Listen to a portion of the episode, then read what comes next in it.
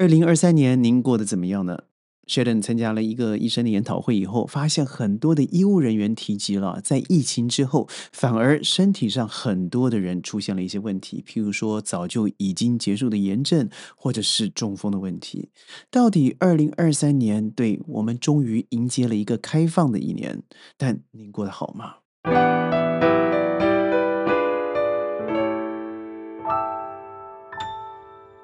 欢迎各位加入今天的沙世界，我是 Shaden。好快，二零二三年又要过去了。当初啊，我们在二零二零年、二零二一年的时候，只要一有疫苗，每个人不是争先恐后的排队去。但最近发现，很多人在接受了 Pfizer 它的这个疫苗之后，身体在这半年来不是出现了脑雾啦、心血管疾病啦，甚至有些人炎症又再度复发了。在今年十月多的消息是什么呢？就是辉瑞这家公司啊，它疫情之后业绩惨淡，业绩惨淡，那不是应该人类要高兴吗？但是辉瑞要期盼靠炎症的制药来救业绩。看看呢，最近这个消息是美国药制药大厂，它在 COVID-19 以后，因为业绩一落千丈，跌到了今年股价下挫了百分之三十一。他现在居然要靠炎症的药物啊，来让自己回来一程。但是很多人也说，当初明明就没有经过完整的医检就已经紧急上市的 Pfizer，它的确造成了很多人身体上的问题，其中炎症，也就是所称的癌症，是其中一个。嗯，我们说的 side effect，也就是它可能会造成我们身体上本来后来的问题。您身旁有这样的朋友吗？我身旁就有这个 mRNA 的技术，虽然你知道吗，才获得了诺贝尔生理医学奖，但是真的有多少人因它而受惠呢？呃，在薛的身旁有很多人就没有打 f i z e r 也没有接受任何的疫苗，但也从来没有得过 COVID。现在流行的这个感冒，很多人又说要赶快再打第四剂、第五剂，因为又有一波高潮要来了。但我身旁今天问了最少五个人，没有一个人，包含我自己，不会再去试打。在疫苗之后，的确有很多人啊，他本来的心血管疾病也好，脑雾也好，心脏加速也好，甚至对一些某些药有出现抗药性，还有我们说的癌症、炎症，重新又回到身上。我们绝对不会得到一个由医学单位所证实的报告，说这就是因为我们打的疫苗所致。但是，的确有很多的医疗单位，甚至你可以上网看一些，尤其是尤其是非中文的媒体里头，有很多的确提到了因为辉瑞所造成的不良结果，而且这样子的问题可能会延续十年啊。但你知道吗？这个 mRNA 它获得了诺贝尔生理医学奖，很多人说炎症疫苗新时代就将来临了。事实上，我打的是一个大问号，因为当初记得吗？二零二零年，很多像新加坡才买了四百五十万剂啊，觉得非常的高兴，非常的快乐，甚至还可以救济旁边的邻国。但是有很多人因为施打以后，真的生活比较好嘛？所以我觉得，如果您还是怀疑的话，你可以考虑是不是要继续施打、追打这个呃 booster，也就是追加剂。很多人很多的地方已经对这发起连锁的抗议，认为政府没有尽完全的这个调查，就已经叫所有的国民施打，这是一种嗯罪行了。最近，世界银行又发表了，就是二零二三年在内地经济活动有所回升，但是因为种种的问题，譬如说恒大暴雷等等，造成了经济表现仍然是在一个消费新消费者信心指数不够的状况之下，通缩压力持续存在的状况之下，二零二四年真的不会比较好。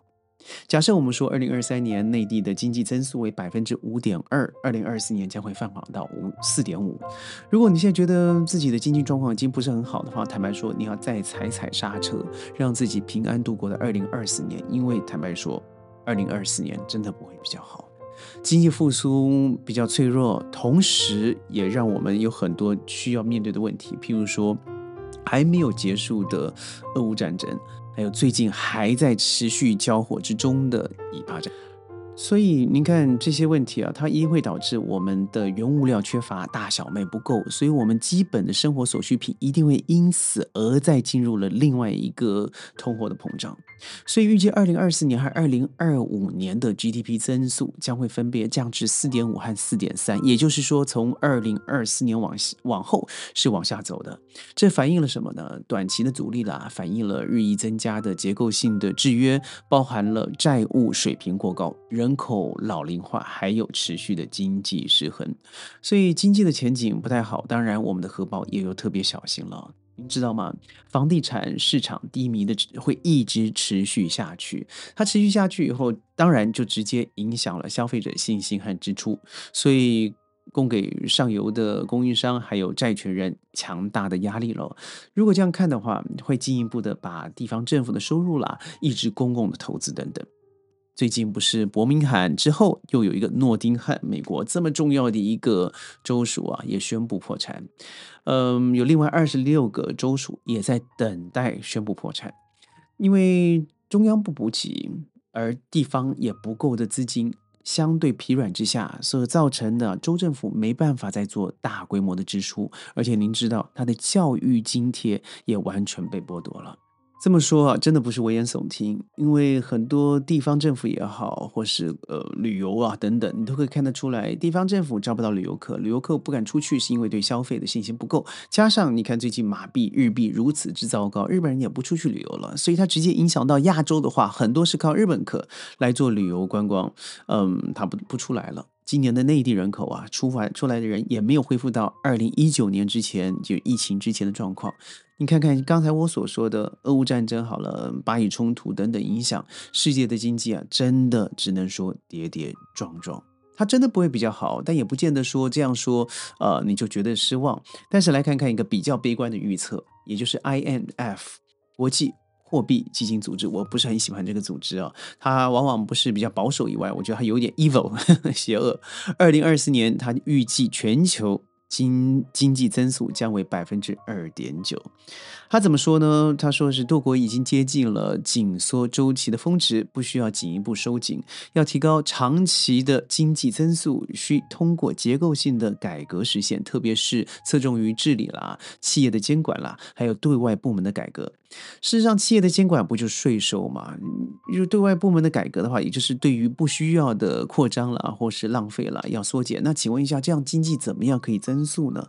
所以我觉得每次 INF 它。在乎的就是自己自己在哪里欠了钱，哪个国家还得起不起？最重要的还是咱们内地啊，和他们是不是可以做一个同质量的较劲？真是非常不喜欢的。相比之下，经合组织就是我们常听到的 OECD，对世界经济前景啊是更为悲观的。我觉得这还亲近事实哦，因为为什么呢？他说，二零二四年全球经济将放缓到百分之二点七，虽然少少了百分之零点二，但规模相当的大。这意味着二零二四年将成为自二零二零年以来，全球经济增速最低的一年。当然，每次啊，他预估都错了。像今年他预估错了嘛？去年把六点四千变成五点七。呃，OECD 也指出，美国明年将放放慢它的增长步伐。这将是导致全球经济增长放缓的关键原因。美国印钞票就是如此。美国经济增速将从预计二零二三年的百分之二点四放缓到二零二四年的百分之一点五，因为美联储的加息举措会继续的抑制经济的增长。美联储加息大幅抬高了消费者和企业的借贷成本。虽然最近他暗示了，对不对？说呃，鲍威尔说他可能明年就不会。再再增息了，因为已经到了顶了。但是美国人，你知道吗？他真的只有为自己好，才会说出自己对自己好的话和政策。所以真的听听就好了。最后，薛 n 团队要对所有在甘肃发生地震，不论是后援补给，或是您家里遭受到了灾难的人，世上最最诚意的祝福。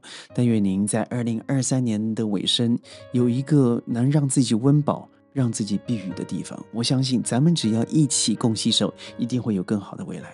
但愿您有一个更好的二零二四年，Merry Christmas and Happy New Year！我是 Sheldon 沙世界，我们下次见，拜拜。